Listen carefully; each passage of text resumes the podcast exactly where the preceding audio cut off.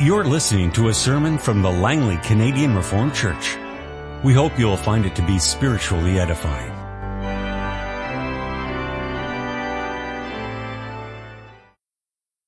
Let us now open the word of the Lord. And I want to read to you from 1 Thessalonians chapter 4, verse 1 to 8, and then chapter 5. Finally, brothers, we instructed you how to live in order to please God, as in fact you are living.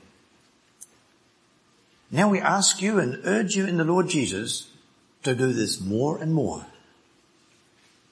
For you know what instructions we gave you by the authority of the Lord Jesus.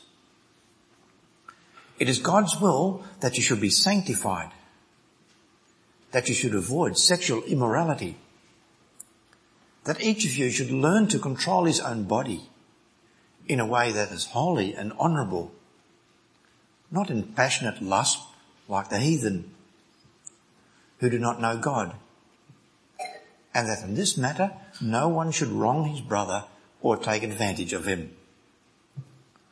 The Lord will punish men for all such sins, as we have already told you and warned you.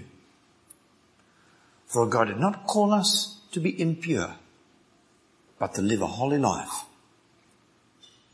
Therefore, he who rejects this instruction does not reject man, but God, who gives you his Holy Spirit. And we'll continue reading chapter 5, verse 1 to the end, uh, 1 Thessalonians 5, where we read, Now brothers, about times and dates, we not need to write to you. But you know very well that the day of the Lord will come like a thief in the night. While people are saying peace and safety, destruction will come on them suddenly as labor pains on a pregnant woman and they will not escape. But you brothers are not in darkness so that this day will, should surprise you like a thief. You are all sons of the light and sons of the day. We do not belong to the night or to the darkness. So then, let us not be like others who are asleep, but let us be alert and self-controlled. For those who sleep, sleep at night, and those who get drunk, get drunk at night. But since we belong to the day, let us be self-controlled, putting on faith and love as a breastplate, and the hope of salvation as a helmet. For God did not appoint us to suffer wrath, but to receive salvation through our Lord Jesus Christ. He died for us, so that whether we are awake or asleep, we may live together with Him. Therefore, encourage one another and build each other up, just as in fact you are doing.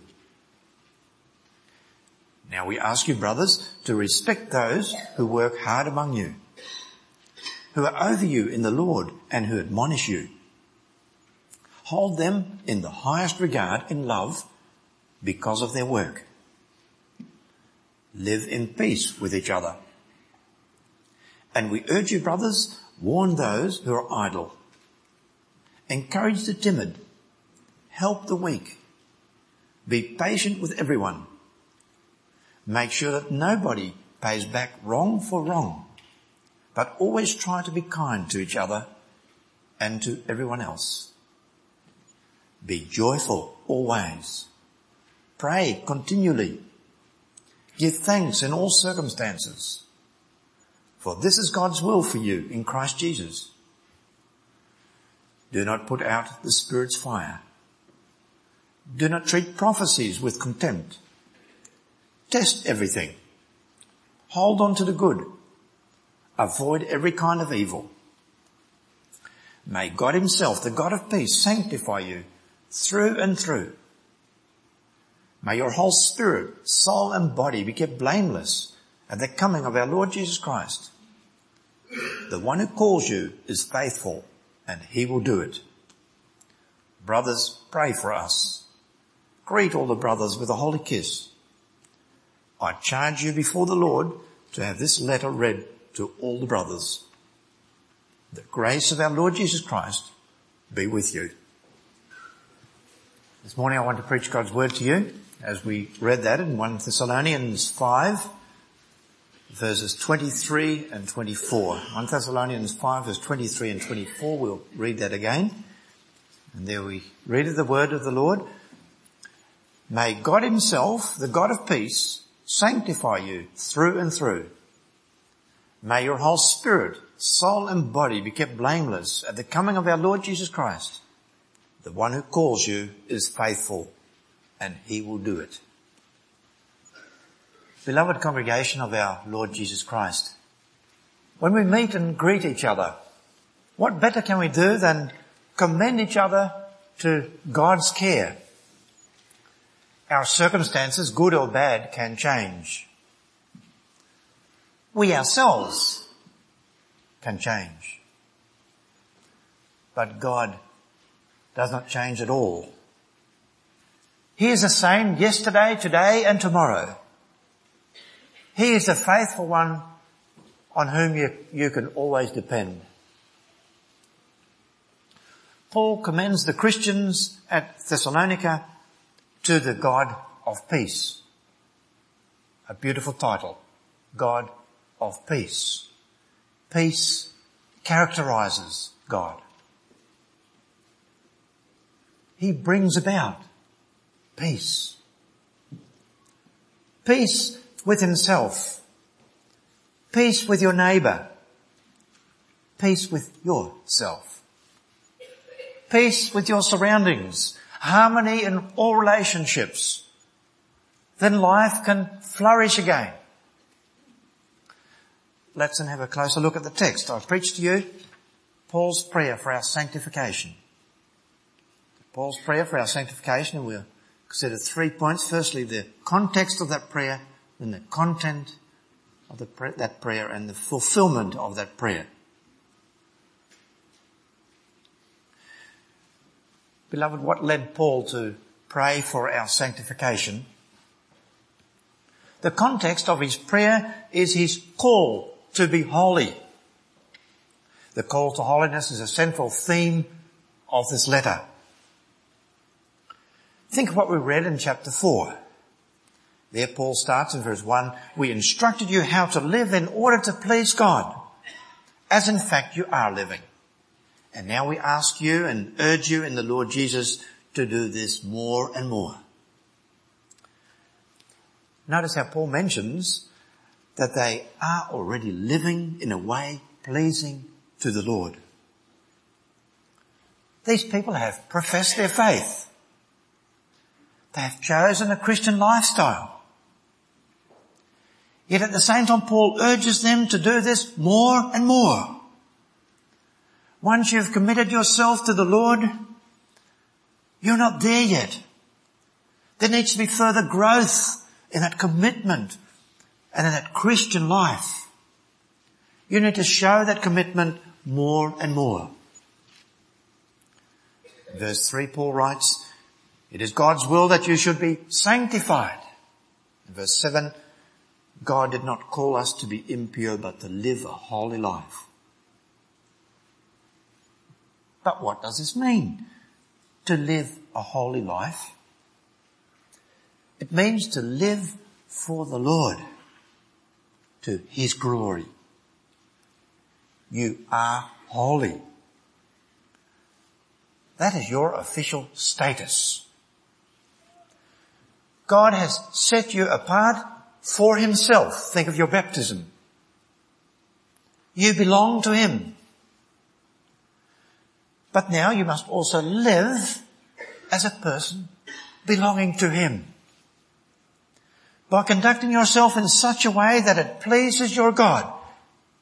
By leading a lifestyle that matches your holy God. As we read in scripture, be holy because I am holy. In Thessalonians 4 and 5, Paul shows what it means to be holy, to lead holy lives. Let me quote from chapter 5. from verse 12. Respect those who are over you in the Lord and who admonish you. Hold them in the highest regard in love because of their work. Must you hold in the highest regard those who admonish you? No one likes to be admonished. You soon put your back up when someone addresses certain wrongs in your life. Maybe you know very well that what you're doing is wrong. But don't let anyone dare to say something about it. Others need to stay out of it. They need to mind their own business. People suggest. No one is allowed to interfere with my personal choices. Let alone admonish me for it. And if someone does do that, he or she is sooner disregarded than held in the highest regard. Yet Paul says, in the name of the Lord, hold in the highest regard those who lead you and admonish you in the Lord. Paul continues, live in peace with each other. Again, one of those difficult tasks. Yes, we are prepared to leave each other in peace. That fits our individualistic society. When you have something against a person, you just ignore that person. But Paul says, live in peace with each other. And that's quite different. That requires self-denial, a conscious effort. You are then prepared to do all you can to have things right so that the other person and you yourself can function optimally again. That is why Paul continues, warn those who are idle, encourage the timid, help the weak, be patient with everyone. Make sure that nobody pays back wrong for wrong, but always try to be kind to each other and to, and to everyone else. And therefore you can't just ignore each other. Now you have something to offer for each other. Something, a building to say. You must take care of each other. Help each other. This remains a touchy issue in our society. Who doesn't tend to fall short in this? What do we do towards those who we see drifting away from the Lord and His service? What do we do towards those who take on worldly patterns of life, sinful practices? Are we there on time to call them away from sin? Or do we just let them stray? Or do we think, let them sort it out themselves? I want to be left alone and I'll leave them alone as well. Paul continues with his admonitions. Verse 16 onwards. Be joyful always. Pray continually. Give thanks in all circumstances. Do not put out the Spirit's fire. Do not treat prophecies, which you now have in the scriptures, with contempt. Test everything. Don't get carried away with everything that presents itself as Christian. Be discerning. Hold on to the good. Avoid every kind of evil. In other words, be holy. Live holy lives. But brothers and sisters, are all those admonitions really necessary? Must we always keep coming with those demands? Don't we live under grace? And then it's not so important anymore how you live, is it? The main thing is that you believe in the Lord Jesus, isn't it? And in this way you see people pulling faith and conduct apart. And that's how you get that terrible decline in Christian lifestyle. Almost everything seems to be acceptable.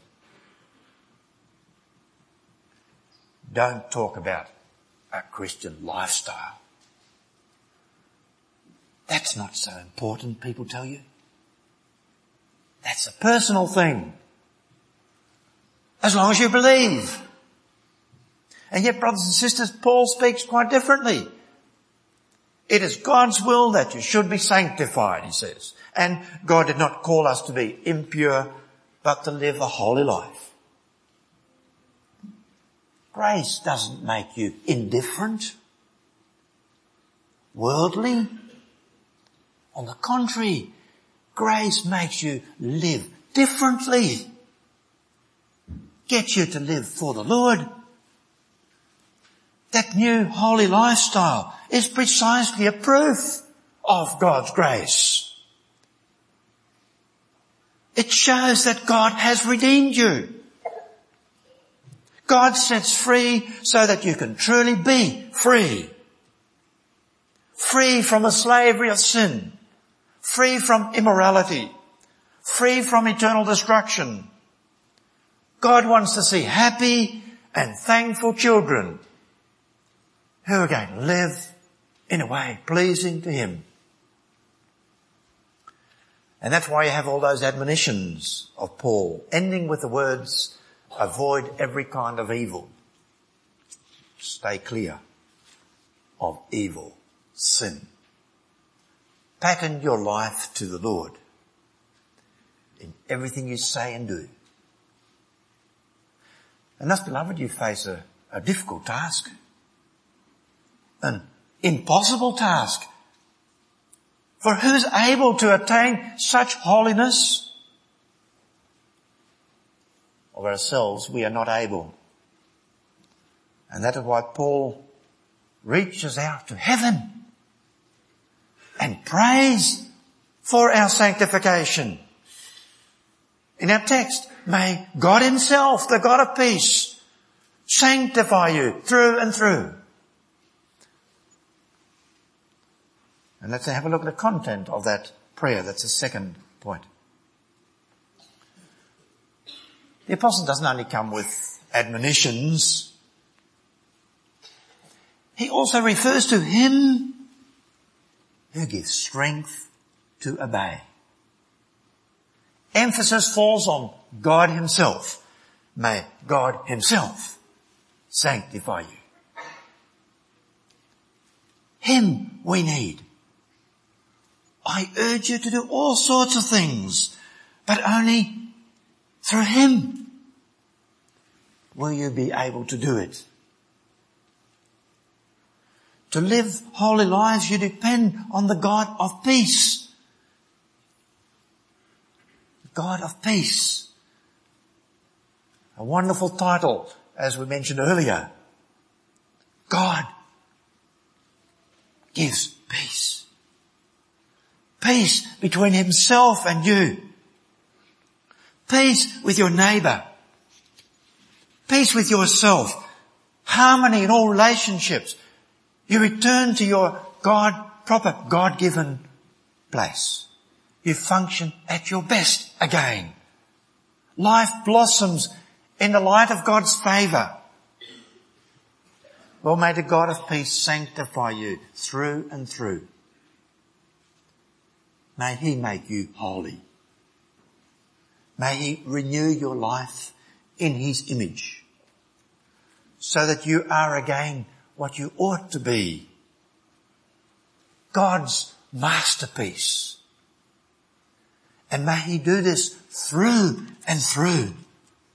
Not just in part, but completely, thoroughly, perfectly. The word Paul, Paul uses indicates that you reach the goal for which God made you.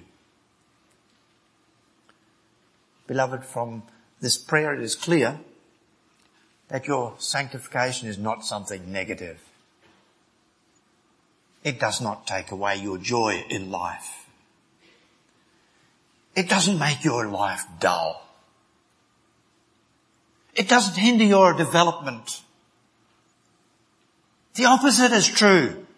Your sanctification means your true development and joy. After all, isn't it the God of peace who wants it and works it? The God who seeks and brings about true peace and harmony in life. And that is really the best for you. Over against that peace, there is sin, the lack of harmony, discord, misery. How great it then is to know the God of peace and to let Him sanctify you. It truly makes your life flourish again, even in the most difficult circumstances of life. Brothers and sisters, this sanctification is so important that Paul repeats his prayer in different words. May your whole spirit, soul and body be kept blameless at the coming of our Lord Jesus Christ. Paul emphasizes that our whole being is involved. And thus he mentions spirit, soul and body.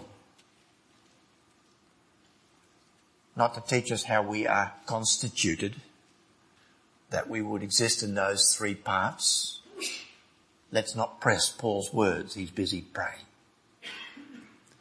And he uses this graphic description to emphasize that sanctification applies to our whole being. Our whole being is to be holy. Not just a part of us. You can never say, God is for my heart but what I do with my body is my business. Now everything belongs to the Lord. Must be dedicated to Him. Also my body. God also wants to sanctify my body. He wants to make a temple of it. A temple of the Holy Spirit. He wants to be in charge of my whole person. Only then can you do full justice to yourself. Only then can your body answer its purpose. Be sound. Paul prays that our whole existence be kept blameless at the coming of our Lord Jesus Christ. Blameless. Well, that really is something. Free from blame and guilt and that at the coming of our Lord Jesus Christ. Among ourselves, we can often think that we're quite okay. We can be quite satisfied with ourselves. There is not all too much that people can hold against us, we think. But how will this be when Christ returns on the judgment day? When the full light of God shines on us and through us. Will we be blameless? No, that can't be true. For the more I get to know and understand God's word, the more I realize that I am sinful, fall short in many ways. My sanctification is only in part. And yet Paul speaks of being blameless and that before God. God keeps demanding the highest standard, perfection. We are not only to live good lives, we are to be blameless. But wouldn't that make you despair For there's no way we can reach that standard. And yet it remains the goal that you must be blameless. Indeed, here on earth, you will never attain it. Here you only have a beginning of the new obedience. Here it is a matter of hating sin and fleeing from it more and more. Here it is a matter of praying and working, striving for perfection. But Paul lets us know that that goal will one day be achieved after this life. Then your sanctification will be complete for the full 100%. And then there will be no sin anymore, but perfect glory. What a prospect you may have as child of God. And then you'll be able to appear before Christ without fear, blameless. How come? This can only be clarified through your relationship with the Lord Jesus. You believe in Him, Him, don't you? You seek your salvation outside of yourself, in Him. You belong to Him. And yet He wants to cover all your sins and weaknesses with His suffering and death. And then you'll be declared innocent, blameless. The judge, Jesus Christ, will be shown to be your saviour and substitute. But brothers and sisters, what can you do with this now? You're right in the middle of the struggle. A struggle to be holy. Don't we here and now face an impossible task? My life has to be attuned to the day of the Lord. Paul prayed for it. May the God of peace sanctify you through and through. But what now? Well, leave that to God, Paul says. The one who calls you is faithful. He will do it. That leads us to the third point, the fulfillment of Paul's prayer. God has to do it. And God will do it. He will hear the prayers of his saints. I can't build on my intentions or on my achievements. But I can build on God's faithfulness. The one who calls you is faithful. Yes, God enters your life as the one who calls you. He is constantly calling you, calling you out of the darkness into His wonderful light, calling you away from those works of darkness to walk in the light. And that's how He's busy also now calling you. Well now, this God who's calling you is faithful. You can always depend on Him. He fulfills His promises.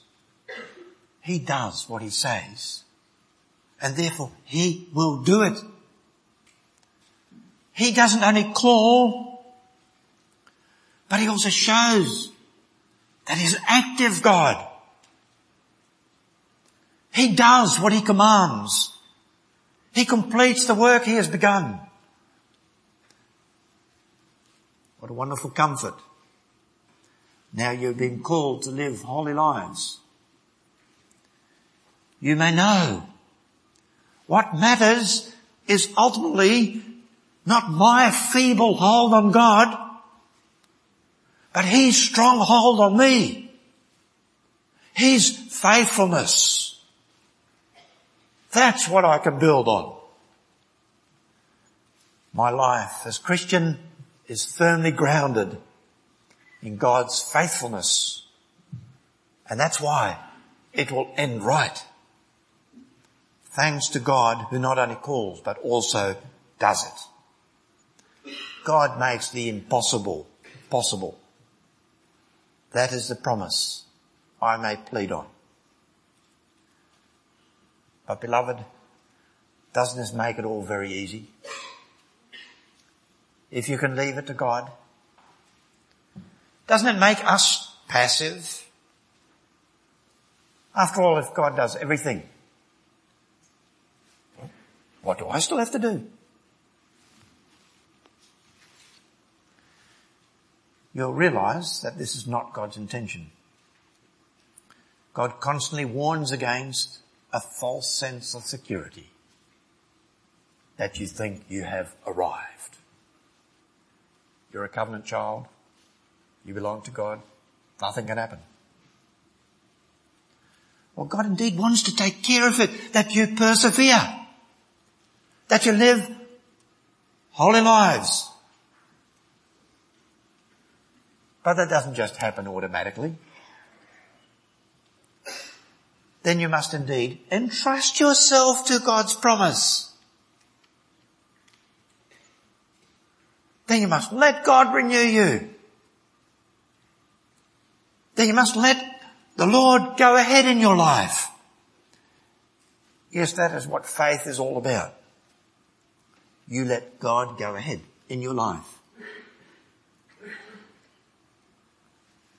When you truly believe in God, then you don't want to hinder God in any way. And then you don't walk in front of God with all your own initiatives. No, when you believe in Him and His promise of sanctification, you follow His initiatives. You let yourself be led. And you let Him work in and through you. And then something really happens. Something changes.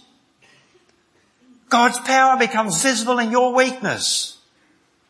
You start living holy lives. What you consider impossible starts becoming possible. Because you surrender yourself to your almighty and faithful God. And in this way it starts becoming possible to do what the apostle calls you to do. God's promise does not kill your own activity. It stimulates it you start doing the will of God. Indeed, brothers and sisters, boys and girls, it's not always easy to do what pleases the Lord. Especially not when people around you are acting differently, are freely indulging in all sorts of sins. But don't let yourself be lured by their so-called freedom. Because in fact they're slaves. Slaves of sin. Christ wants to set you free. And don't say, it's impossible to do the will of God in our day and age. Focus on Him who calls you. He is faithful. And He promised He will do it. Entrust yourself to His guidance. Let Him do what He wants you to do. You don't have to do it in own strength. God wants to show His power in your life. And then it starts becoming possible to respond to Paul's call to live holy lives. All those admonitions of Paul now start coming within reach. Live at peace with each other. Be joyful always. Pray continually. Give thanks in all circumstances. Hold on to the good. Avoid every kind of evil. Is this still totally impossible?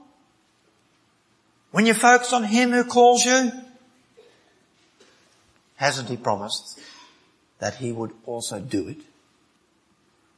Follow him in faith. Simply do what he says. let Him renew you. Let Him make your life beautiful with good works.